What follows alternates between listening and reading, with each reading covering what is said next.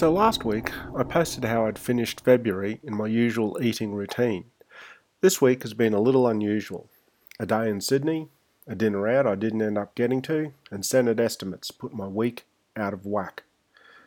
So on Monday, rather than the usual Salmon Monday, I went with Macca's Monday after flying back from Sydney. If you check the blog post, you'll see a photo. Tuesday night, I was meant to be going out to dinner with friends from work. That's hospital work, but I ended up having to do something work related. I ended up buying a roast chicken from Coles and making a roast chicken sandwich. Check the blog post for a, for a photo. Wednesday was Senate estimates. Three times a year, public servants appear before senators to answer questions about their program areas.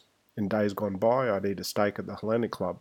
However, lately, my boss has been taking a few of us out to dinner, which has been a very pleasant change. I have no photographs of dinner, just a large coffee I had in the morning. Thursday was sort of getting back to normality. I had some crispy squid for lunch at Urban Bean Espresso Bar, and for dinner I had the leftover chicken on a piece of bread that was smothered in oil, heated in the oven to give it a fried bread effect. I laid the skin over the top to help stop the stringy breast meat from drying out too much. I'm not a fan of breasts, I prefer thighs.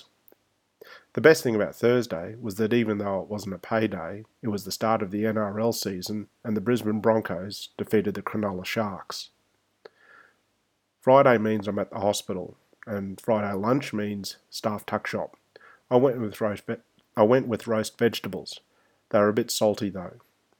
For dinner, I just had a concoction that included a chicken Maryland, two mushrooms, lots of coon cheese, peas, corn, and a piece of bread. So how did I cope with all of that? Well, I really prefer my usual routine and I'll get back to that I'll get back to that next week. I hope you had a good week. How did you eat? I'll catch you later. Bye.